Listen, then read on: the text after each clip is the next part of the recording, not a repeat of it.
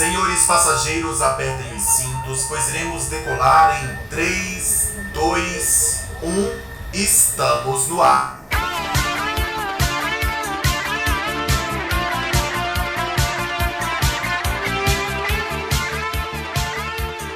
Um dos podcasts mais nostálgicos da Podosfera está no ar e eu tô muito feliz de ter você aqui comigo mais uma vez. Muito obrigado pela sua companhia. Muito obrigado a você que deu play, que tá me ouvindo aí no som do seu carro, no seu fone de ouvido, no seu radinho, uma pilha. E saiba que é muito bom ter você comigo nessa viagem.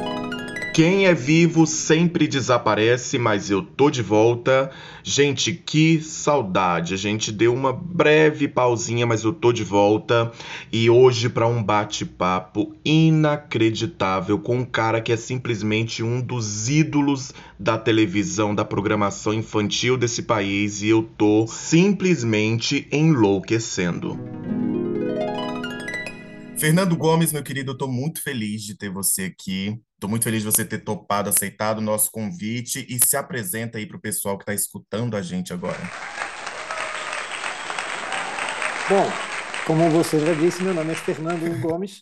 Eu, eu costumo brincar que eu tenho um passado sujo em televisão, porque é bastante tempo de televisão.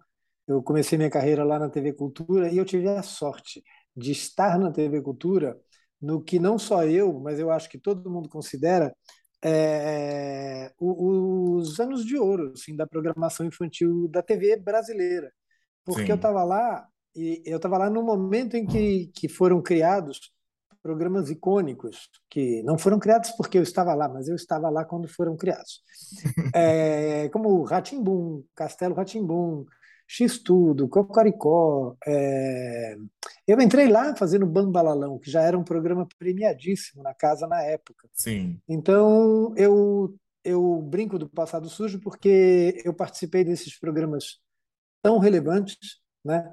E me firmei muito nessa área infantil, embora eu, eu digo para todo mundo que eu não trabalho só com infantil, mas é, não dá para tirar isso de mim. Sim. Minha formação toda profissional é, com, começou com programação infantil.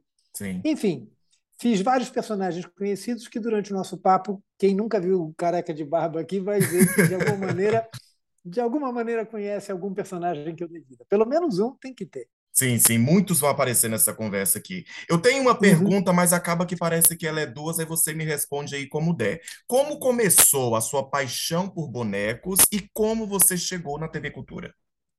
Então, cara, essa é uma história, elas realmente se ligam. Sim. Eu, quando eu, eu, eu descobri uh, um determinado programa na TV Cultura por acaso. Por que eu digo por acaso? Porque eu era adulto e o programa hum. era infantil, tá? que era o Bambalalão. Eu descobri por acaso e me apaixonei pelo programa. Era um programa absolutamente anárquico, ficou 10 anos no ar, ganhou prêmios e mais prêmios.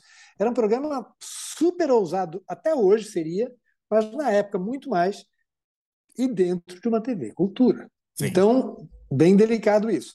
E eu, e eu me apaixonei a ponto de começar a gravar os programas para ver depois. E quando a, na época do VHS, né? E quando a fita não, a fita estava acabando, eu comecei a gravar pedaços do programa, porque eu gostava mais. Que tá? desespero. Tá? E só depois começou a me cair uma ficha, que é o seguinte: depois, muito depois, depois até que eu já estava trabalhando nessa área. Uhum. Eu amava o programa, amava o elenco, era um elenco absolutamente fantástico, mas eu era apaixonado pelos bonecos do programa, tá? E é engraçado, né? Porque eu me questionava, cara, eu sou adulto, por que, que eu gosto desses bonecos? Enfim. É, Para tentar resumir, porque a história é muito longa, eu fiz artes plásticas na vida, Uh, então eu sempre tive um pouco de habilidade manual. Sim. Com essa brincadeira de habilidade manual e apaixonado pelos bonecos do Bamba, eu tentei fazer um boneco na minha vida, construir um boneco.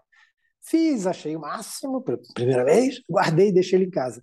Um dia, naquela época, eu estava no teatro, sentadinho na plateia, esperando o espetáculo começar, e eu escuto uma voz muito familiar atrás de mim, e eu olho para trás e eu nunca tinha visto essa pessoa. falei, ai, cara.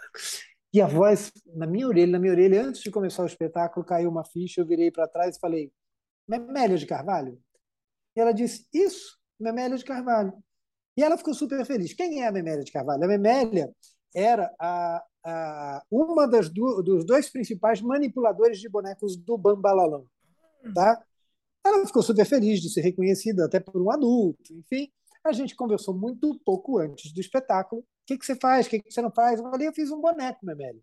Falar, ah, eu quero ver, por favor, me mostra.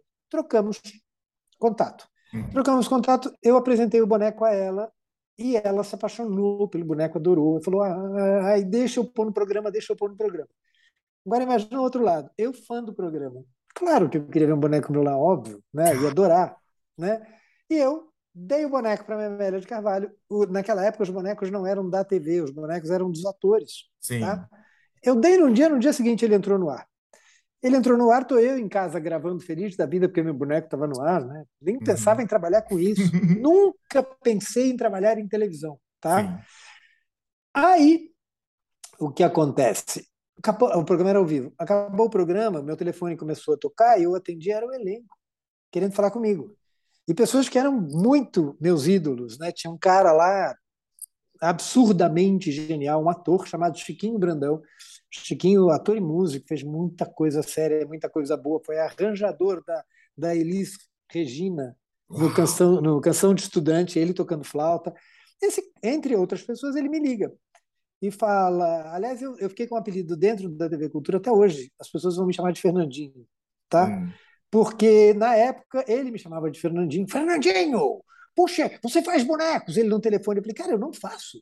Faz, você fez para Memélia. Eu falei, não, cara, não fiz para Memélia. Contei a história, enfim. Mas esse fato me aproximou desse grupo. Fui convidado a ir ver o programa, outra, outra viagem. Nessa brincadeira, eu comecei a tentar fazer outros bonecos. Já que estão me procurando fazer boneco, eu vou tentar fazer outro boneco. Fiz, estava guardadinho na minha casa. Um dia, me liga a diretora do Bambalalão. Lembra que eu falei que o programa era ao vivo, hein? Me liga Zita Bressani.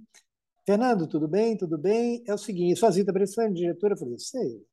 Aí ela falou, então, duas pessoas do elenco vão tirar a licença por uma semana e essas duas pessoas indicaram você para substituí-los. Eu falei, é? Tá bom. Cara, eu topei fazer um programa ao vivo sem ter experiência, sem nada. Minha experiência com teatro era, era teatro amador fazendo na faculdade de artes plásticas. Sim. E aí o que aconteceu? Eu entrei para fazer uma semana, é, me diverti muito, eles foram absurdamente generosos, todos, todos. Tá? Por outro lado, achei que fiz uma merda. Hum. Achei que foi muito ruim. Mas me diverti muito. Acabou, me despedi de todo mundo, fui embora. Na segunda-feira seguinte, me liga a Zita Bressani e pergunta: cadê você? Né? Eu falei: oi? Ela falou: Fernando, você vem quando você quiser, você está convidadíssimo. Você, né? Passei a, a, a, fazer participações no programa. Das participações, eu, eu comecei a emendar programas na TV Cultura, né? Ratimbu, por exemplo. E aí uh, entrei, caí nessa profissão e entrei, estou nela até hoje. Mas para concluir a segunda pergunta, essa é como eu entrei lá. Né? A minha paixão por bonecos, essa ficha só caiu depois, que eu já trabalhava há bastante tempo, que é o seguinte: por que aqueles bonecos do Bambalalão me chamavam tanto atenção? Porque eles eram tão carismáticos para mim e os outros de programação infantil não batiam. Faziam. Ah, puxa, aquele ali é legalzinho, mas não, nada.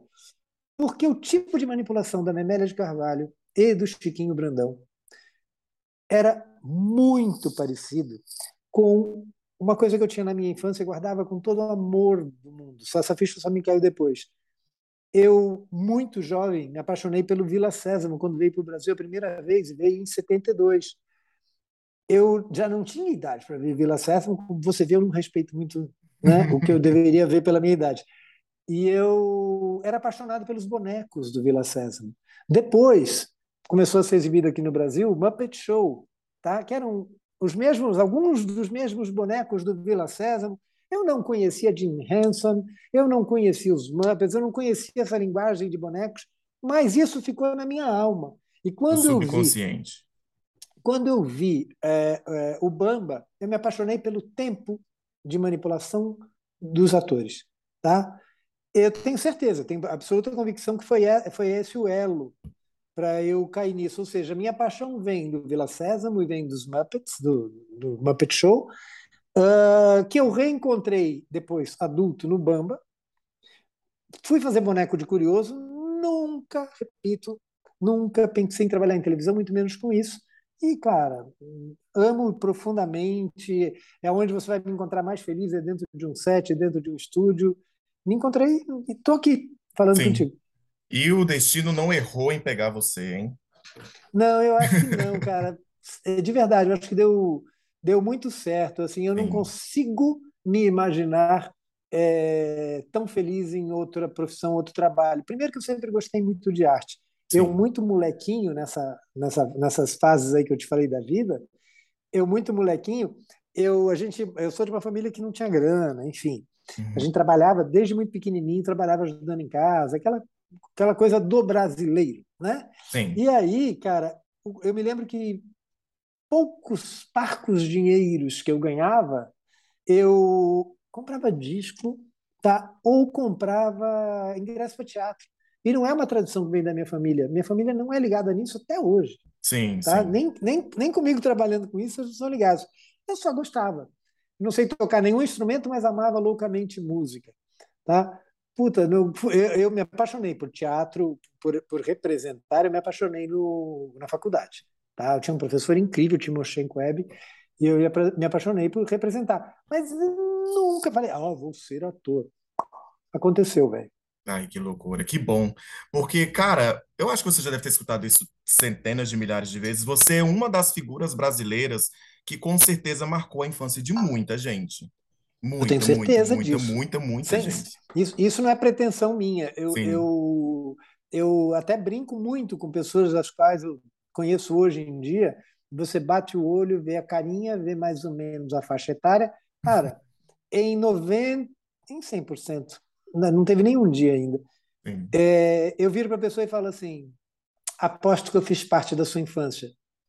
Todo mundo, cara. São, porque eu não fiz um programa, eu fiz uma, uma sequência muito grande de anos, muito, muito longos. E, ou seja, pegou várias gerações. Então, não, não dá para fingir. Isso existe. Não estou pedindo para ninguém conhecer minha cara, ninguém conhece. Mas personagem que eu dei vida, eu garanto que, sim, sim. que de alguma maneira marcou a vida de alguém aí. Ai, que bom. E o mais interessante é que agora você pegou muitas gerações e agora você está pegando os filhos dessas gerações que você pegou lá atrás. Netos! Ah, Netos! Que maravilha. Netos! que bom. É, imagina. Incrível. Que bom, que bom. É, eu sou cria da TV Cultura, obviamente, a minha idade não nega, e eu já vi algumas Todo. entrevistas. Oh, meu Deus, tadinho dele. Eu já vi algumas entrevistas suas e você fala sobre o Garibaldo do Vila Sésamo. Eu gostaria que você falasse um pouquinho aí, só para a gente ir para outro programa mais daqui a pouco. Então, isso é muito engraçado. Como eu te disse, o Vila Sésamo marcou é, inconscientemente a minha vida, né? E principalmente os bonecos. Ah, como eu te disse, eu sempre gostei de arte, né? Eu sempre gostei muito de filme, eu sempre namorava planos namorava luz, direção de fotografia, sempre amei. Sempre, eu acho que isso que me levou para direção, sabe? Eu sempre gostei de compor cenas, né? Porque eu, hoje em dia eu atuo muito mais dirigindo do que manipulando e dando vida a bonecos. E o Vila, velho, na época do, do, da apresentação no Brasil, em 72, que tinha um elenco absurdo, né? Armando Bol, Sônia Braga, Araciba Labanian, tinha um ator absurdamente genial, que era o Laerte Morrone, dando vida ao Garibaldo, velho. E, e, era um Garibaldo sem tecnologia nenhuma, nenhuma. O cara vestia aquela fantasia, ficava com a mão para o alto e ele enxergava mal e porcamente a cena através, é, arrancou umas penas do peito do boneco, que fica mais ou menos na altura do olho dele, para ele poder enxergar um pouco, tá? E era apaixonante. Então, eu, eu, isso ficou na minha memória e tempos depois eu fui cair no Vila Sésamo numa produção brasileira.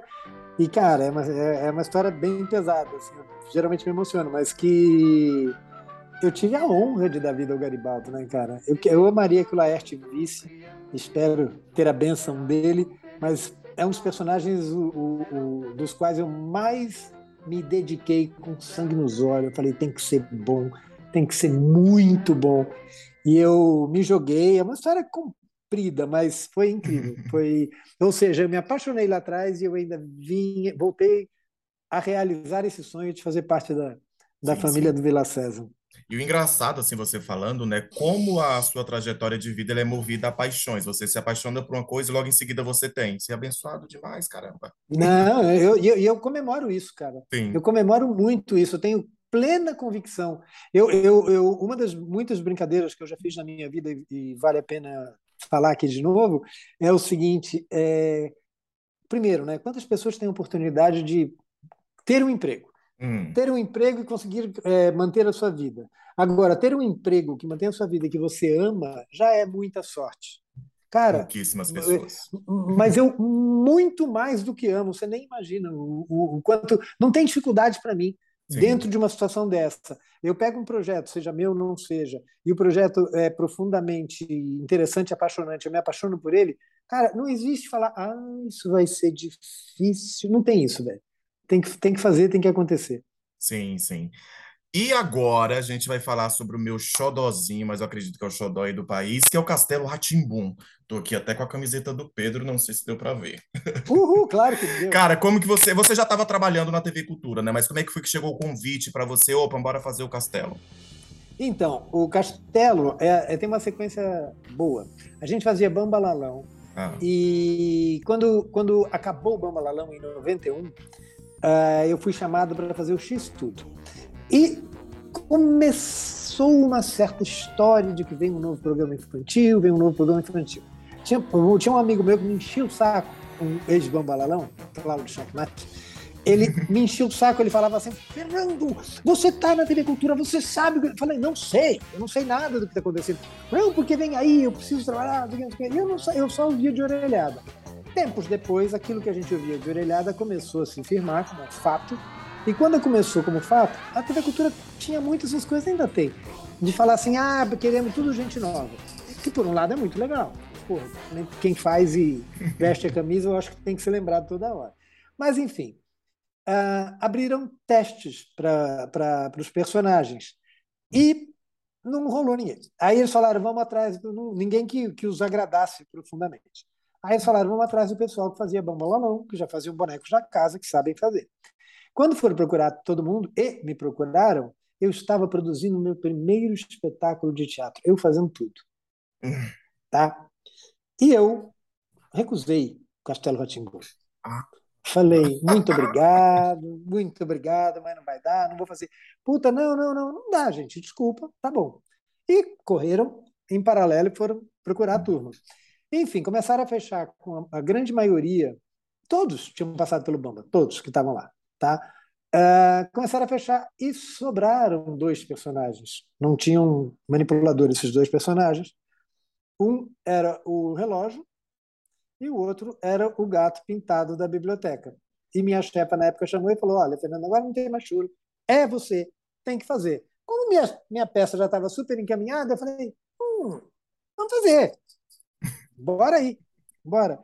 E eu ainda tive a sorte depois, quando a gente começou a gravar, uh, os, os, todos os manipuladores faziam mais de um boneco, com exceção do Luciano Tani, que só fazia Gralha Adelaide, era gravado à parte. É, o Álvaro Peterson, que dava vida a Celeste, né? ele dava vida a Celeste, ao Godofredo e ao Furabolos, aquele bonequinho de dedo que chamava o quadro da Dedolândia e que também falava, atenção, hora de lavar as mãos, hora de comer. Tá. E ele estava sobrecarregadíssimo, Álvaro, porque a Celeste ficava na árvore, no hall, ou seja, e era o nosso cenário principal, a maioria das cenas aconteciam ali, então ele estava em muitas cenas e ele estava sobrecarregado. E ele falou, gente, eu não dou conta de fazer todos. E me deram de presente o furabolos. Cara, então, volta, veja como eu tenho sorte, como eu sou meio abençoado aí, porque, cara, primeiro, quase estive fora de um projeto incrível, assim, sem igual, sem igual, né, na televisão brasileira, sem igual. Eu quase estive fora e depois eu estava dentro com três personagens que eu amava profundamente. Então, eu tenho essas coisinhas de dar sorte na vida, mas foi, foi assim que eu caí lá. No, eu primeiro recusei Castelo Ratimbu. Olha só. Olha só. Que loucura. Cara, eu sou apaixonado pelo gato, apaixonado pelo gato, pelo relógio, apaixonado pelo castelo, louco, louco pelo castelo. Você já foi nessas exposições que tá tendo aí? Fui na, nas atuais, eu não fui. Eu fui na primeira, aconteceu em São Paulo, no MIS. É, essa foi é, desbundante, essa foi uma coisa de louco. É, fui todo o elenco, quase todo o elenco foi. A gente estava lá na, na, na abertura. É, incrível reencontrar, incrível reencontrar tanta gente de Sim. repente. Depois remontaram essa mesma exposição aqui em São Paulo também no Memorial da América Latina também participei, a gente deu depoimentos, enfim, a gente teve uma, uma, uma participação nessas exposições. Eu vi sim, e, as, e, todas que eu vi, eu posso te dizer, muito, muito honestas, muito legais, sim. sabe? Muito respeitosas, levaram a sério, muito bom. Sim. É, vamos passar para o próximo programa, mas o Castelo vai ficar voltando, tá bom? Tem, pode voltar qualquer coisa, não ligo. Tá bom. X-Tudo. O X-Tudo vinha antes do Castelo, mas aqui no roteiro ele veio depois. Fala um não pouquinho dele para nós também. Não tem problema. O X-Tudo é... foi engraçado, né? Porque, como eu te disse, eu fiz Bambalalão. Eu saí do Bamba por questões pessoais, eu saí do Bamba um pouquinho antes dele terminar. Tá? Ah, eu saí em janeiro e ele terminou no começo de março, o fim de fevereiro. Tá? E quando eu saí, uh, ah, para você ter ideia, vamos fazer uma situação, é, vamos situar no tempo histórico do país era quando Collor foi, se tornou o nosso presidente e veio e ele recolheu a grana, a poupança de todo mundo. Moral da história, é, miou trabalho, miou dinheiro, teu dinheiro sumiu e acabou o trabalho. Tá? Cara, foi uma situação muito estranha. Eu fui procurar emprego de vendedor de madeira, cara.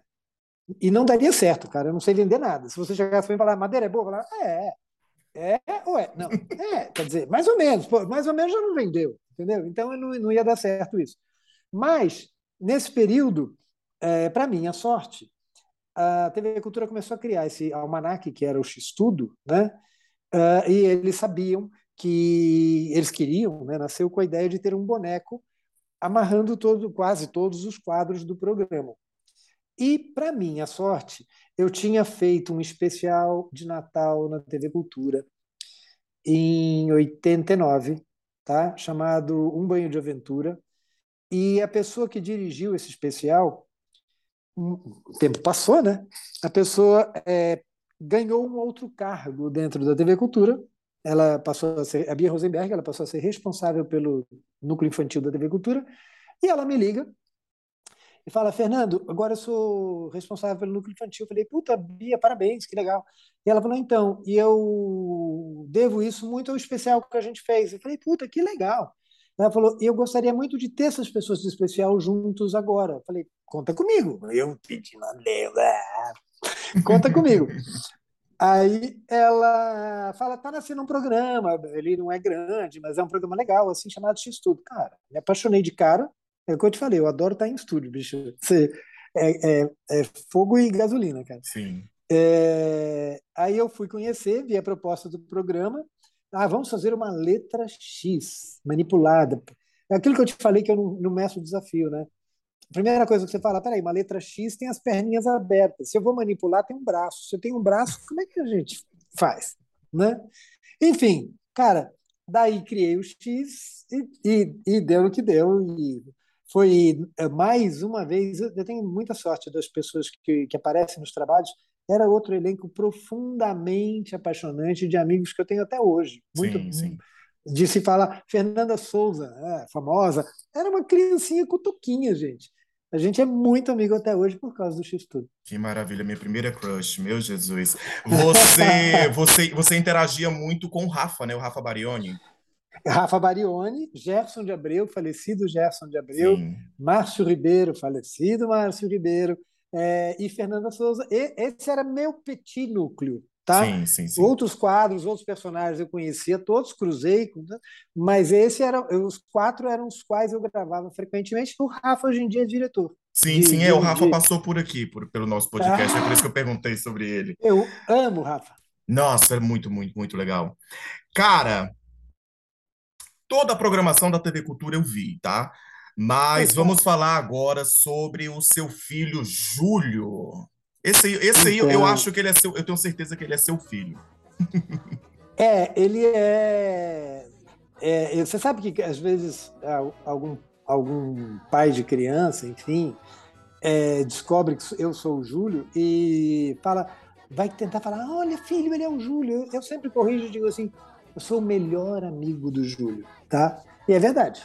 Eu sou o melhor amigo do Júlio, acho que ele é meu melhor amigo também. Nunca nos traímos, de maneira alguma. É, é o Júlio é uma, é uma, Embora tenha personagens tão, tão gostosos na minha vida, tão, tão. guardo com tanto carinho, com tanta saudade, e, mas o Júlio não, é, não dá para descrever, cara. Primeiro porque foram muitos anos em produção. Tá? Ou seja, quando eu te disse que eu fiz um especial de Natal em 89 chamado Um Banho de Aventura, não era Cocoricó, não era nada, mas era com o Júlio. Ele nasceu para o especial de Natal de 89. Depois, quando o Cocó foi criado, e muita gente acha que eu sou o criador do Cocoricó, deixar claro, não, não criei o Cocoricó. Tá? Concordo com quem quiser dizer que eh, eu tenho é, 95% de responsabilidade nas coisas do Cocó? Tenho sim, porque o meu envolvimento é gigantesco, mas sim. eu não criei o programa. Tá? Eu, eu, quando eles criaram o programa, eles pensaram em fazer um programa com um menininho boneco. E de cara o Júlio foi escalado. O Júlio que me deu esse emprego. Tá? O Júlio foi escalado. Uh, entrei na primeira fase do Cocoricó. A gente, o programa foi criado para exibir desenhos animados. Então você tinha pequenos sketches e chamavam desenho animado. Pequenos sketches chamavam desenho animado. Uh, isso durou até 2001. Em 2001, a TV Cultura começou a produção de um novo infantil grande, que era da família Ratimbum, o Ilha Ratimbum, e aí eu fui convidado a dirigir. Quando eu fui convidado a dirigir, não porque eu fui convidado a dirigir, mas a, a TV optou em parar a produção tanto do X-Tudo quanto do Cocoricó. E parou, porque precisava de toda a equipe para fazer o, o Ilha. Quando acabou, quando acabaram as gravações do Ilha, ele ainda estava em finalização, era um projeto complicado, inclusive de finalização demorado. Quando acabou, caiu a ficha na chefia da TV Cultura de que não temos mais infantil. Até lançar o Ilha, o que, que a gente faz? Né? E aí eles resolveram, vamos retomar ou o X-Tudo ou o Cocoricó. E eu tinha acabado de dirigir a série do Ilha, junto com a Maísa Zakizuk, eles me chamaram e falaram, Fernando, a gente quer voltar ou com o Júlio, ou, ou com o Cocoricó, ou com o X-Tudo. Você topa dirigir? Eu falei, o olho brilhou muito. Eu falei, claro, os dois projetos eu amava. E eles optaram pelo Cocó. O que para mim também foi mais incrível, por quê? Uh, é uma coisa que eu não falei aqui, vou te contar rapidinho. Como é que eu fui para a direção? Tá? Sim. Eu sempre atuava, uh, ou, ou ser humano, manipulando nos programas tranquilo. Só que, é, durante a fase da, da, primeira temporada de Cocoricó, eu, eu, comecei a ficar incomodado com as situações, nem, não estou falando nada de mal das pessoas, estou falando, é, era uma questão muito pessoal minha. Por quê? Eu, eu, eu, estudo os meus trabalhos, tá? Eu sou aqueles que lê o texto antes, decora, decupa, faz tudo, tá? E eu pegava o meu roteiro e falava, nossa, amanhã eu vou gravar uma cena assim, assim, assim, assado. Falei, uau, dá para fazer assim, dá para fazer assim, dá para fazer assado. Aí eu chegava para gravar. Eu, eu, sempre tentei ser e tentarei ser sempre serei o mais respeitoso possível com os diretores, tá? Então é aquilo. Eu estou à sua disposição. Tudo que você pedir, eu vou tentar fazer e vou tentar fazer o meu melhor, tá? Nunca vou chegar para você e falar, ai, não sei, não existe. Ai, tá doendo, ai, tá difícil. Eu vou tentar fazer e a gente avalia. Então, eu não chegava recomendando. Eu não chegava falando, ah, vamos fazer assim, nunca fiz isso, tá? Mas eu, eu chegava, pegava o texto e estava lá.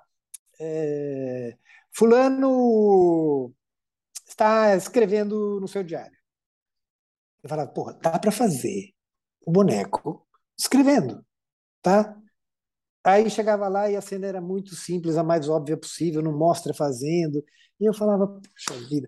E, e isso é um exemplo. Eu fui ficando um pouco frustrado com as coisas que eu li em roteiro e achava que a gente podia ir um dedinho mais além, e a gente não ia. E um dia eu comentei no camarim com, meu elenco, com o elenco do, do Cocó, na primeira fase até, e falei, gente, sabe que eu estou pensando seriamente em, em caminhar para a direção? Cara, alguém ouviu isso, alguém ouviu. Pouquíssimo tempo depois, me liga a pessoa que eu nunca vi na vida, nunca falei nem nada. E o cara, na época, entenda, não tinha CD, DVD, não tinha nada disso. um cara me liga e fala: Estou lançando uma, vou fazer uma série em video home, fitas para vender, infantil, com bonecos. Uh, eu até falei: o cara vai me encomendar boneca. Falei, Não, os bonecos já estão feitos, o elenco está tá encaminhado, queria te convidar para dirigir. Eu falei: Está de, sac... tá de sacanagem. Enfim, uh, caí na direção por causa disso. Tá? Sim. Então, quando lá atrás chegaram para mim e falaram, tá para dirigir o Cocoricó? A gente vai voltar com eles? Cara, eu falei, puta, eu vou realizar tudo o que eu imaginava que era possível. Agora eu vou descobrir se é ou não. Eu vou atrás, vou tentar fazer. E aí eu tive duas, mais, mais, eu só tenho isso na vida. Tive mais duas grandes sortes, tá? Uma, eles falaram, puta, mas a gente não tem mais muito desenho, não tem sentido a gente fazer cabeça de desenho. Ué, vamos fazer história só dos personagens? Ele falou, bora lá. Caixa, já adorei. Fazer uma história completa dos personagens. Maravilhoso. E aí, a gente gravava o Cocoricó antigo com três ou quatro, acho que quatro câmeras, tá? sendo que, como um programa clássico de televisão, elas ficavam colocadas frontais a um cenário onde nós estávamos ou entrávamos, tá? Só que a gente entrava, em 90% do, dos programas, o personagem entrava, parava num determinado lugar e ficava ali até o final ou ia embora. Tá? Para nós gravarmos, todos os atores pegavam seu texto, colavam naquele lugar, porque sabia, é aqui que eu vou ficar. Tá?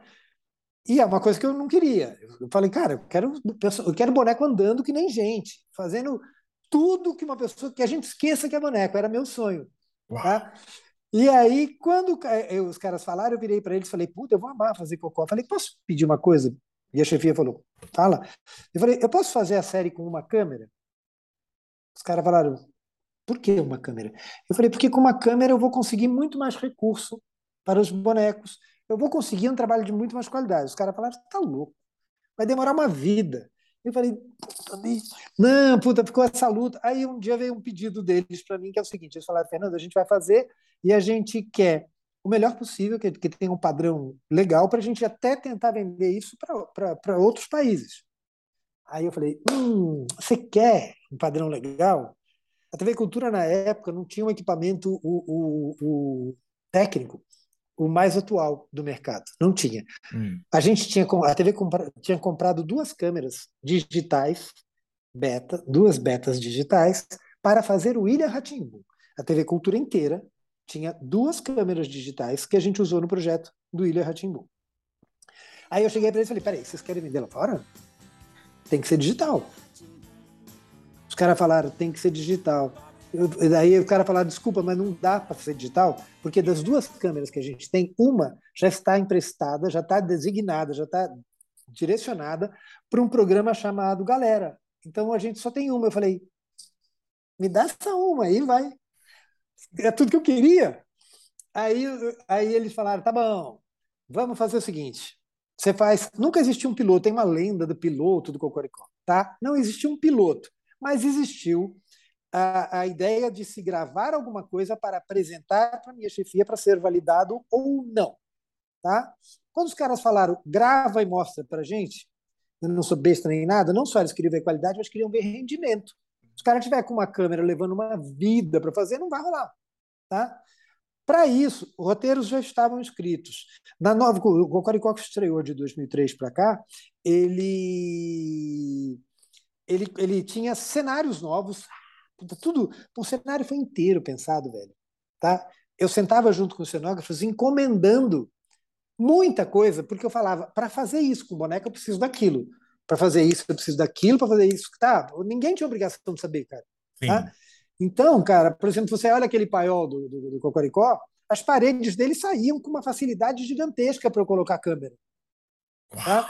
Uh, o, o, os galinheiros, onde as galinhas ficavam sentadas, quando apareciam sentadas e paradas no galinheiro, quando elas não estavam, era um, era um caixotão lindo. Só que para elas estarem, cada ripa do caixote era feita com velcro, a gente tirava para passar o braço. Tá? Tudo isso foi criado antes. E foi criado porque eu sabia o que eu queria no programa. Sim. Tá? Então, é, eu, eu peguei para apresentar para minha chefia Quais são os cenários que nós teremos nessa temporada? A gente tem o Paiol, a gente tem o Quarto do Júlio, a gente tem um quintal onde tem uma árvore e a gente tem o berço do porco Astolfo. Tá? A gente pegou, em vez de pegar um roteiro para fazer, a gente pegou, dentre todos os roteiros que já estavam escritos, cenas em cada cenário desse para poder fazer. E aí eu te digo, aquilo que eu te falei que eu não vou no mais fácil. Eu peguei as cenas mais difíceis e eu peguei as cenas mais polêmicas, porque eu falei, é, eu falei, é agora que eu vou ver se eu estou liberado para fazer. Ou, é aquilo, me gonga agora, tá? Me gongou agora, ok, entendi. Tá? Moral da história, tem um clipe, talvez, um dos. É, um dos dois clipes mais famosos do Cocoricó, que é o clipe do Cocô, né? É um cocô cantando. Cara, isso aí, o, o, o clipe que foi pro ar é o que eu fiz pro, aspas, piloto. Tá? Nossa! Tá? Cara, e aí era assim, mas era tudo. A minha vontade de, de, de, de, quebrar tabus, eu pedi. É, a primeira coisa que eu fiz do, do primeiro cocô para esse é falar assim: acabou a história de que os bonequeiros, que o boneco tem que estar atrás de alguma coisa. Uhum. Acabou. Existirá momentos em que eles estão, porque na história precisa ou cabe. Fora isso, esquece, eles vão andar. Ah, mas aonde? Cara, desculpa, muda o plano da câmera, acabou. Sabe, é uma lenda até hoje. Até hoje, 2022, eu sento em reunião de trabalhos com bonecos e vejo a pessoa falando: precisamos ver as defesas para cobrir os. Eu falo, nossa até hoje, gente. Tá? Enfim, tudo bem. E Enfim. Aí, é, quando eu resolvi, por exemplo, fazer o clipe do Cocô, uh, eu já sabia que eu queria que eu ia fazer esse clipe, eu já conhecia o roteiro. Eu imaginei como ele iria acontecer, né? Conhecia a, a letra da música do Helios Skind, uh, a letra foi escrita pela pela roteirista, conheci a primeira versão da música do Hélio e decupei como isso viraria imagem. Cara, quando, por exemplo, quando eu digo para você que eu encomendava tudo nos cenários, tá? Eu cheguei para o pessoal que criou um cenário que a gente já tinha conversado antes, como seria esse piso do cenário para a gente tirar, eventualmente, para ter manipulação. Uh, o, o, cenário que era o quintal, tá? Era um grande gramado e uma árvore. Eu sempre pedi chão para trabalho com bonecos. Porque, por exemplo, se você você tiver me é, do jeito que eu estou em quadro agora, para quem está vendo, para quem está ouvindo não vai entender nada, mas do jeito que eu estou em quadro agora, se eu tivesse é, espaço vazio atrás de mim, você veria o chão tá? Nem que fosse lá na frente, você veria o chão. Sim. Então, como, como, como eu queria é, ter boneco em primeiro plano, eu tenho que ver o chão, onde é que esse cara está pisando, tá? Então existia o chão, o chão era, era totalmente escamoteável, a gente tirava ele para poder chegar mais perto da árvore ou não. Então era muito legal que num plano geral você vê a árvore lá atrás e gramado. Daqui a pouco na cena o boneco está do lado da árvore. Pô, como é que é isso? A gente tirava esses lugares para entrar. Mais do que tudo isso, pro, pro, pro Cocô, pro clipe do Cocô, eu falei para eles, gente, eu preciso que vocês abram um furo deste tamanho aqui, dois furos pequenininhos aqui, aqui, outro, cara, aí, em princípio todo mundo, puta, o que, que é isso? Aí, para quem já viu e tem ou tem a oportunidade de ver, o clipe do Cocô existe até hoje, cara, já para o que seria o meu piloto, eu mostrei o Júlio de um jeito que ele nunca tinha aparecido até então, que era de corpo inteiro, deitado num gramado, conversando com o cocô, balançando perninha, velho. Eu vi. Ah, você fala, você fala, que, que é isso, gente? De onde veio? Moral da história. Além da, da, da, de tentar dar um, um, desafio maior na manipulação dos bonecos, na, na, na, no realismo deles em cena, além disso, eu escolhi os roteiros mais polêmicos, como, por exemplo, um cocô cantando. E aí eu sabia como eu queria o cocô cantando, e o Efeitos criou aquele boneco, e eu pedi para eles: vocês conseguem fazer uma pasta mais ou menos da mesma cor? Eu sei que é meio nojento, mas, puta, criança acha legal, se diverte com isso também e não tem maldade. Sim. A gente não está usando de uma maneira nojenta. Então, cara, a cada take do boneco sendo manipulado, a gente, eu sentava no cenário, porque não era eu que manipulava o boneco, não. Pegava aquela pasta de da mesma cor, uhum. e passava no boneco e a gente dava o gravando e ele ia cantando e desmontando. então ia caindo pedaço. Aí montamos o clipe, montamos todos os quadros, né? É, tinha um outro. Eu, eu peguei dentro do, do padrão TV Cultura, peguei pesado em muitos quadros. Então tinha esse, tinha um outro onde o porquinho Astolfo espirrava e ficava com uma meleca no nariz.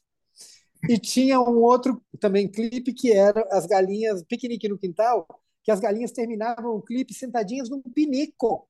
Todas elas, piniquinho no quintal, tá?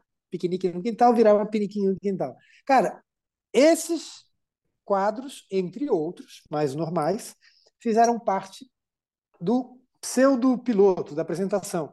Cara, e eu, e eu, os dois chefes à minha frente, eu sentadinho, eu em pé atrás, olhando os dois vendo. Cara, os caras começaram a rir, começaram a se divertir, começaram a telefonar e chamar gente para ver que eu, mantendo a minha pose de seriedade atrás, eu estava naquela sambadinha, sabe? Oh, oh, oh. Velho, aí, bicho, aí. Você foi, inovou. Foi, aí, não, é. Sabe o que, que é? é? Além da vontade de fazer, eu tinha muita vontade, essas coisas estavam na minha cabeça, além de eu imaginar os caminhos para resolver o problema, eu tive um facilitador muito grande que ninguém teria, ou pouca gente teria, que é o seguinte: é, o fato de eu confeccionar bonecos. O que, que, eu quero te dizer com isso? Se um diretor de, de um programa como Bonecos, o Cocoricó, o cara vira e fala assim: Eu quero o Júlio deitado, balançando perninha. O que, que vai acontecer? Primeiro, que eles vão tentar descobrir como fazer isso. Segundo, ah, tem que encomendar um corpo de boneco novo. Ah, tem que fazer um orçamento. Ah, tem que ver o prazo de entrega. Tá? Ah, eu quero que as galinhas peguem um objeto. Ah, peraí, a asa da galinha não é manipulável, mas eu quero. Ah, então a gente vai ter que encomendar um boneco que tenha asa manipulável. O fato de eu fazer os bonecos, tá? Isso é uma das coisas legais. Todo mundo que, que viu o Cocoricó falava assim: ah, o Cocoricó é muito legal, mas agora é rico pra caramba, tem tudo. Não tinha nada. Não tinha nada. O problema é, eu, eu pegava um roteiro hoje que falava, a galinha vai pegar, pegaria um objeto. Como é que é feito isso normalmente? É, quando o boneco não tem mão viva. Vai cortar para o outro, enquanto isso já prenderam na mão do boneco o negócio, e quando volta já pegou. Eu falava, não, cara, eu quero pegar. Só que não era uma loucura de diretor de falar assim, vai orçar quanto é isso aí. Não. Eu voltava para minha oficina, eu fazia mão, a TV Cultura não sabia que eu tinha feito, não pagava um centavo e eu resolvia a cena do jeito que eu queria. Para mim era muito mais importante chegar no resultado do que falar: olha, vamos fazer um orçamento para fazer o corpo do Júlio. Então, a sua questão era resolver a cena. Resolver e falar: é possível. A gente faz e faz com qualidade. Então, nunca, em todas as temporadas do Cocoricó, nunca a gente adiou uma gravação porque o boneco rasgou. Aí você fala assim, boneco nunca rasgou? Eu falo, rasgou muito, muito. Acabava a gravação, eu levava ele para minha casa, levava para minha oficina, arrumava o boneco e no dia seguinte estava gravando. E isso eu nunca fui pago por isso. Fazia porque eu falo, eu quero que o programa seja incrível, bicho. Entendeu? Eu quero que ele seja. No, no, no, no, a gente sempre falava, não vai ter. Uh, a gente vai fechar com o Coricó, mas concluir só mais uma contando essa história. Uma vez a gente pegou um roteiro no qual uma galinha ia imitar uma sereia. Tá? E a proposta no roteiro era ideia do Gloob Gloob. Como é que era o Gloob Gloob? Você tinha uma câmera e você tinha um aquário entre a câmera e as pessoas, um aquário fino soltando bolinhas. e a pessoa não está dentro d'água.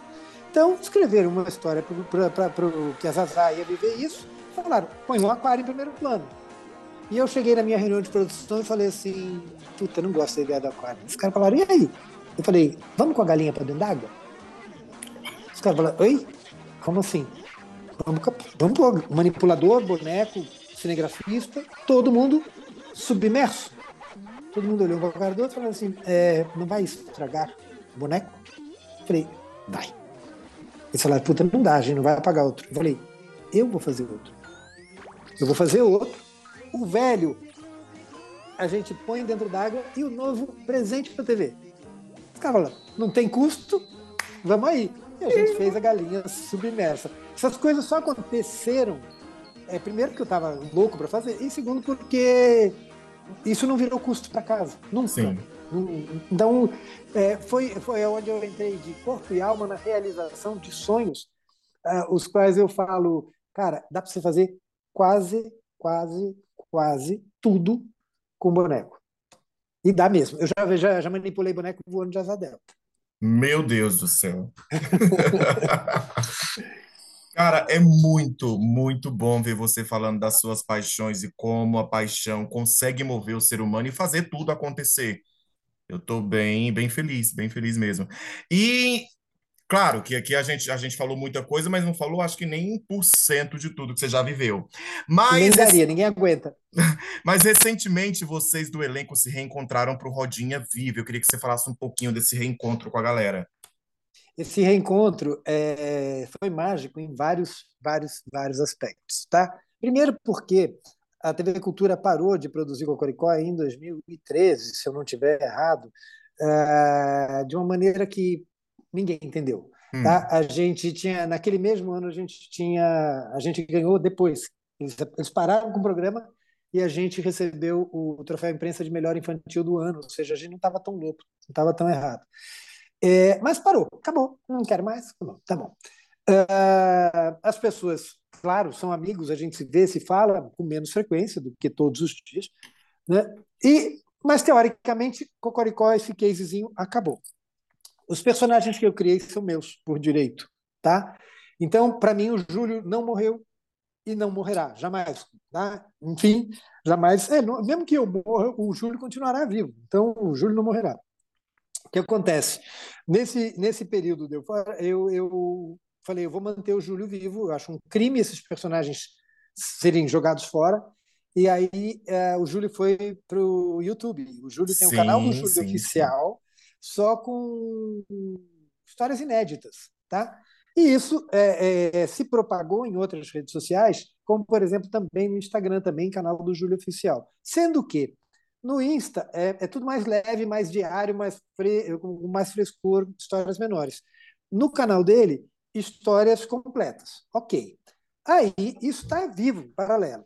Há pouco tempo, meio do ano, eu fui convidado a voltar para a TV Cultura. Tá? Eu estou na TV Cultura hoje em dia como gerente de conteúdo, ou seja, não, não, não estou em estúdio, tá? Sim. estou atrás de uma mesa. E voltei, e numa das conversas com chefia, eu perguntei: não vamos ter nada de especial de Dia das Crianças? E, e eles falaram: puta, não, especial não, a gente vai ter desenhos novos que a gente compra, temporadas novas que a gente vai lançar no, na semana do Dia das Crianças. Mas eu falei: não, mas nada produzido pela gente? Eles falaram: não, não dá tempo, não tem verba para isso, não, né? não, não vai, não vai. E aí eu perguntei assim: e se a gente fizesse uma coisa assim, com pouco custo, quase nenhum? O cara falou, do que, que você está falando? Eu falei assim, ah, fazer assim, usando um cenário que já existe, os caras falam, o que, que você quer? Eu falei, então, fazer um Roda Viva. Adoraram a ideia. Com todo respeito ao Roda Viva original, a gente falou, a gente nunca vai, vai desmerecer o Roda, muito pelo contrário, é uma honra, mas a gente vai fazer um Rodinha Viva, onde o Júlio é o personagem central, porque ele tem muita história na televisão para contar, e ele tem de fato, ele viveu e ele mostra que Sim. viveu, né?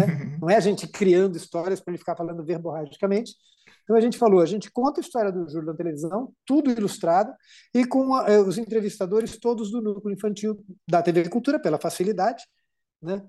É... toparam. Eles falaram, o que a gente vai ter de curso? Eu falei, cachê para os manipuladores. Ah, tá bom, vamos levantar e vamos fazer, vamos tentar. Eu feliz da vida. Aí era uma questão de honra para mim juntar o elenco original, velho. Porque, porque no decorrer da série, a, a questões pessoais, é, acerto de, de grana, ou, puxa, eu preciso de outro trabalho e o Cocó me pende muito e eu não ganho bem, tudo por, por questões pessoais, dois dos principais atores, não dá a dizer principais, porque todos têm o mesmo peso, eu errei, tá? Dois precisaram sair do programa, tá? Cara, mas não, como é que você faz, velho? Você vai perder a Lilica e a Mimosa, você vai perder o Alípio e o Astolfo. Você mas tá louco, velho. Né? Os personagens a gente não podia perder pela própria TV Cultura. Né? Aí a empresa fria. Saiu um, rei morto, rei, de, rei deposto, entra outro. Né? Ou seja, continuamos com dois é, corajosos heróis. Né? É, saiu o Hugo Pique, saiu Magda Crudelli. Hugo, o Alípio e o Astolfo, Magda, Mimosa e, e Lilica. Uh, e entrou, entraram o Léo Abel fazendo o Alípio e a Kelly fazendo uh, os dois personagens da Magda. Kelly Guidotti. É, aí uh, continuamos e foi assim que o Cocoricó durou até sua última exibição ao vivo em 2013. Cara, agora para voltar, falei, não, gente, eu preciso ter o elenco original. Falei, cara, tem que ter. Só que, velho, aí inclui outros fatores, né? Algumas das pessoas eu praticamente. O Hugo eu reencontrei em outros trabalhos há pouco tempo, então eu, eu a gente chorou junto, doido para trabalhar de novo. Enfim, o Hugo já contava um pouco com ele, mas quando eu peguei a listinha do, seguida no roteiro, eu falei, cara, eu quero convidar. Para mim é muito importante ter a Magda, cara. É muito, muito, muito importante ter a Magda. E quando a TV me deu o ok e falou, pode chamar as pessoas, porque tem verba para pagar, eu. Primeira pessoa que eu fiz absoluta questão de ligar foi a Magda. E ela me atendeu, super carinhosa. A gente não se falava há muito tempo. E, eu, e aí você fica pensando, pelo fato de não falar com a pessoa, como é que bate, baterá para ela? Falar, topa fazer? Né? Então, eu fui sondando devagar. Magda, tudo bom? A gente não se fala há muito tempo, mas deixa eu te perguntar uma coisa super importante. Você ainda toparia, porque a pessoa pode ter desencanado, Sim. você ainda toparia manipular bonecos? Ela falou, toparia. Tá. Aí a segunda pergunta, eu já fiz chorando, que foi: você toparia manipular a Lilica? Cara, bicho. Aí, os dois chorando loucamente no telefone. Quando, quando desligamos com ela topando, eu falei: agora vai acontecer esse rodinha viva de qualquer jeito. E, cara, eu, eu, particularmente fiquei muito feliz com o resultado final. Quem está vendo não, não, precisa saber como foi produzido, quanto tempo levou para ser produzido. Ah, foi muito tempo.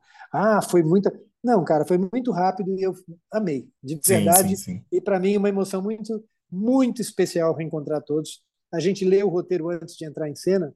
E, cara, na sala de leitura de roteiro, eu chorava a cada voz de personagem, porque a gente lê o roteiro com a voz dos personagens. Sim. Cara, isso foi, foi incrível. E eu ainda disse, e repito publicamente, que no que depender de mim, esse encontro não foi para fechar um ciclo. Tá?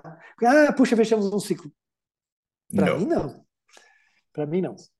Ai, que legal. E é, e é interessante ver você emocionado falando disso, né? O artista fã daquilo que faz. Você falando que Não, ficou. bicho, e, e acredito mesmo. Eu, eu sempre digo que o Cocó, todos os trabalhos que eu fiz, eu tenho certeza que foram, foram feitos não só por mim, mas por equipes que faziam por amor. Assim, às vezes é muito trabalho. Você fala, puta, não vale a pena fazer tudo isso. Cara, valia por amor. E o, e o Cocó, então, bicho, só existiu tanto tempo porque sempre foi feito com amor, não tem jeito. Sim, sim. E por falar em reencontro, vamos falar do reencontro do Castelo também, que rolou uma propaganda pu- publicitária esses dias, eu fiquei muito feliz quando isso aconteceu. Como é que foi esse momento para você? Mais um presente, né? Mais um, ah, tá mais um de milhões. assim. Você tá quieto no teu canto e fala assim: vamos fazer uma coisa com o Castelo? Fala, oi? Ah, Você fala, "É pegadinha, né? Estamos de brincadeira. Cara, é, é, é, foi, foi antes do Rodinha, isso aconteceu antes do Rodinha. uhum, E eu estava tramando o Rodinha quando isso estava acontecendo. Eu não podia nem, nem comentar com as pessoas que estavam nesse, nesse, nesse trabalho do Castelo. Eu não podia nem comentar com eles que estava sonhando em fazer, que eles também participariam, sonhando em fazer o Rodinha, né? É, foi no decorrer, até cheguei a conversar um pouco sobre isso. Mas, cara, para mim, foi muito impactante, até pelo fato de eu estar na TV Cultura, como eu te disse, hoje em dia trabalhando lá, eu acompanhei tudo desse, dessa campanha, tudo, né? Das reuniões anteriores à execução do cenário, confecção do cenário, enfim, tudo. Cara, o dia que eu entrei dentro do estúdio C da TV Cultura, onde era gravado o Castelo rá e eu entrei, estava montado o cenário do Castelo rá no mesmo lugar, com o mesmo tamanho, com a mesma planta. Bicho, você fala, túnel do tempo, velho. Que viagem é essa, cara? Sabe quando você fala, que porra é essa, bicho? Como é que isso aqui tá igual? É igual, né? Mas como é que isso aqui renasceu, velho? E aí, bicho, primeiro tem esse lado emocional que bate todo mundo que fez o castelo e entrou no estúdio viveu isso, claro.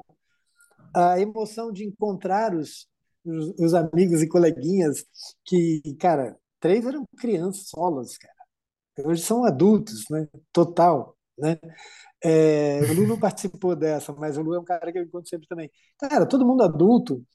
Ah, bicho, não dá para a gente definir muito o que é viver um flashback desse. Isso porque é uma coisa quase inimaginável para quem não é do métier. Para quem é do métier, Sim. então, velho, sabe, você vai pensar que você vai encontrar, ó, todos os seus coleguinhas da sua sala de aula da quinta série dentro da sala de aula da quinta série hoje. Sabe? É a mesma coisa, velho. Sim. O Gato participou é, de um. A TV Cultura comemorava antigamente não só o Dia da Criança, 12 de outubro. Existia uma comemoração mundial chamada Dia Internacional da Criança, e a Cultura Sim. sempre fazia eventos especiais. Nesses eventos especiais, sim, eu cheguei a, a Ah, dar vida ao, ao gato pintado, sim, porque entrava solto o gato, o X, entendeu? Sim, é, Mas depois não, nunca mais. é, eu lembro que, o, que os programas eles meio que se cruzavam nesses encontros. Eu lembro do eles iam no Cocoricó, ia não sei aonde, em um monte de lugar. É, em dia, em por exemplo, esse, esse tal do Dia Internacional da Criança, a gente pegava uma programação de 12 horas, voltada ao público infantil, ao vivo. Sim, Então, era, era criado, eram criados vários quadros no cenário que está montado no estúdio C, está fulano, beltrano, ciclano. Corta para o estúdio D, está outra equipe enquanto está mexendo no C, chama um VT e volta para o C, entendeu? Então, nessa sim, loucura, você pegava os- todos os personagens que você já tinha acesso lá e, e, enfim, utilizava como homenagem, e é sempre muito legal mesmo. sim, sim, sim. Meu amigo Fernandinho, e para encerrar, cara, eu gostaria que você falasse para a gente como é que toda essa experiência sua dentro da TV Cultura, trabalhando com esses personagens, dentro desses projetos, marcou a sua vida. Cara, minha, é, minha vida é isso, bicho. Eu não consigo imaginar outra coisa, não consigo imaginar outro caminho para minha vida. E é engraçado, velho. Quando, quando eu fui fazer é, vestibular, fui fazer é, faculdade, eu não tinha a menor ideia que eu queria fazer, bicho. Sim, Eu era adulto, eu sabia o que eu não queria. Tinha um monte de coisa que eu falei, não quero, não quero, não quero. Mas eu não tinha a menor ideia. E, e eu não consigo imaginar outra coisa. Eu acho que eu me encontrei de uma maneira tão, tão feliz, tão prazerosa, que, bicho, é, hoje em dia, eu, eu te digo, não vou te dizer que tudo. Ah, eu ia brincar. Não vou dizer que só, só faço coisa com qualidade, mas, puta, cara, eu tenho um padrão de qualidade criado na minha vida que eu não vou fazer nada pior. Ou agora ou é melhor ou é igual no mínimo. E com isso, velho, puta, é, é com muito prazer que, como eu te disse, que estou muito relacionado ao público infantil, que eu sou chamado ou para dirigir série infantil, fiz duas, três temporadas para Discovery Kids, ah, ou para criar projetos. Sim, Então, cara, eu não me vejo mudando, minha vida é essa. Tem um projeto incrível que vale a pena conhecer, como boneco, como um projeto de bonecos, tá? Ah, A qualidade técnica do boneco de manipulação e de execução, de realização, para mim é altíssima, chamado o Laboratório do Professor Policarpo. Você tinha é o Professor Policarpo, tá? O protagonista dessa série. Essa série está na TV Brasil, é, até na internet você acha também.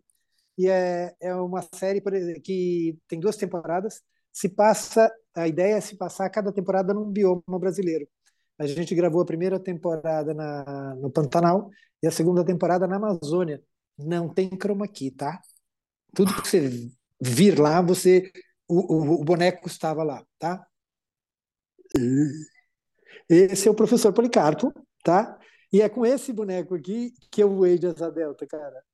Tá? Entre Não. outras maluquices. Mas então, é, é, tudo é possível fazer com bonecos, entendeu? É, quem, quem está ouvindo a gente não está me vendo, quem está vendo a gente está me vendo e ouvindo.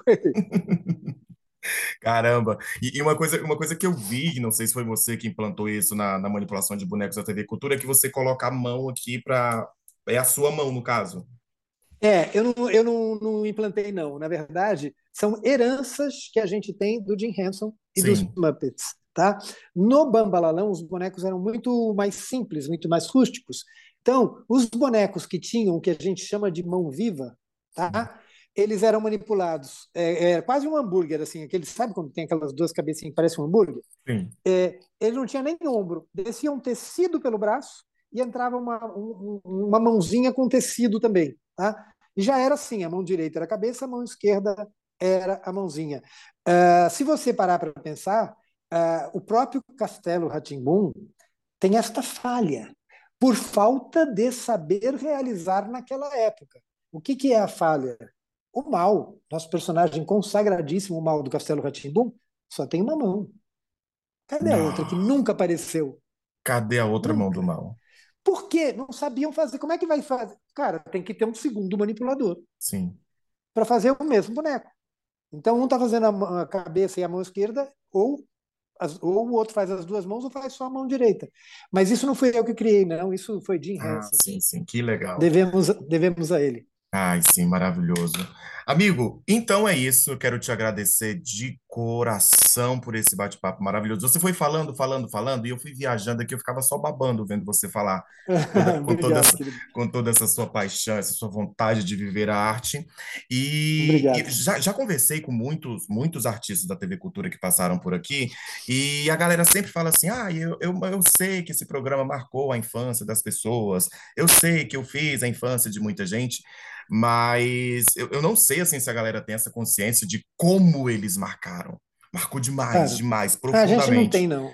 É. é a, gente, a, gente, acha que tem escuta que marcou, mas eu tinha muita vontade de falar isso para alguém de dentro da TV Cultura, que, cara, quem assistia a TV Cultura, a TV Cultura foi um dia de aula de muitos brasileiros, entendeu? A gente não podia ir para a escola por N motivos, é, diferenças de classes sociais, e a TV Cultura foi o dia de aula. Então, assim, você e todos aqueles artistas lá foram professores de muitas crianças. Então, eu gostaria muito de te agradecer por tudo que você colaborou aí para nossa arte. Eu que agradeço, eu que agradeço, e a gente tem essa consciência, pelo menos os profissionais da TV Cultura, principalmente dessa época e dessa fase, a gente tem consciência da, da importância e da seriedade Sim. de falar com o público infantil, sabe? Bem ou mal, cara, por isso o gato estimulava a leitura, por isso a gente fala tanto de teatro, porque, cara, a cultura para essas crianças de agora, para elas crescerem pensando Sim. e podendo escolher melhor os seus caminhos, cara, porque não é fácil. É, a, se a gente depender só de governo para pensar em educação e cultura, a TV nunca vai substituir a TV, o audiovisual nunca vai substituir a escola. A escola é imbatível, imbatível. Agora, se a gente não consegue de, de nenhuma maneira acrescentar para o público infantil, se você, ah, puxa, eu não consigo, eu não sei fazer, eu não consigo acrescentar. Cara, se você não estragar, já está bom demais. Sim, sim, e sim. esse sempre foi o objetivo da cultura, cara. Vamos, a gente falava, a gente está fazendo entretenimento para criança. Mas vamos colocar o conteúdo aí, porque a gente precisa que essa criança, quando crescer, pense antes de tomar todas as suas decisões. Sim, sim. Não é só crescer, é pensar. É pensar, bicho. Vamos lá, vai dar sim. certo. É, agora e agora, antes de você ir embora, eu gostaria que você se despedisse da galera que está nos ouvindo. Agora eu vou te lançar um desafio, você faz se quiser. Eu gostaria que você se despedisse dos nossos ouvintes fazendo, fazendo as vozes de alguns personagens. Pode ser? Pode ser. Vamos lá. Vamos lá.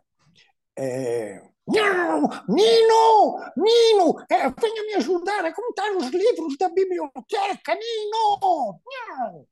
É, e agora com vocês, lavar as mãos! Dedolante. Vamos lá. Olha a hora, olha a hora, olha a hora de ir embora. Morcego, ratazana, baratinha e companhia, está na hora da feitiçaria. Ele fazendo lá, eu fazendo aqui, ele fazendo lá. E, ah, puxa, puxa aqui, puxa, eu achei que eu não ia nem passar por aqui, né? Mas então estou também aqui passando, assim quer dizer, para quem está vendo, não, mas para quem está ouvindo, sim. É, é, quem não sabe quem é, é o Júlio, aquele do, do Cocoricó, sabe? Que, amigo das galinhas, Lola, Lilica, Zazá, então, então sou eu. E eu passei aqui também para deixar um beijo especial para todo mundo. Ah, tchau! Ai, caramba! Amigo, muito obrigado, muito obrigado de coração mesmo. Estou muito feliz. Que legal. Tomara que tenha sido divertido, tomara que quem escute também se divirta tanto quanto a gente. Sim, sim. tá, muito obrigado. obrigado. Tá, um abraço Valeu, bem Joe. forte para você. Tchau. Obrigado, Joe. Até.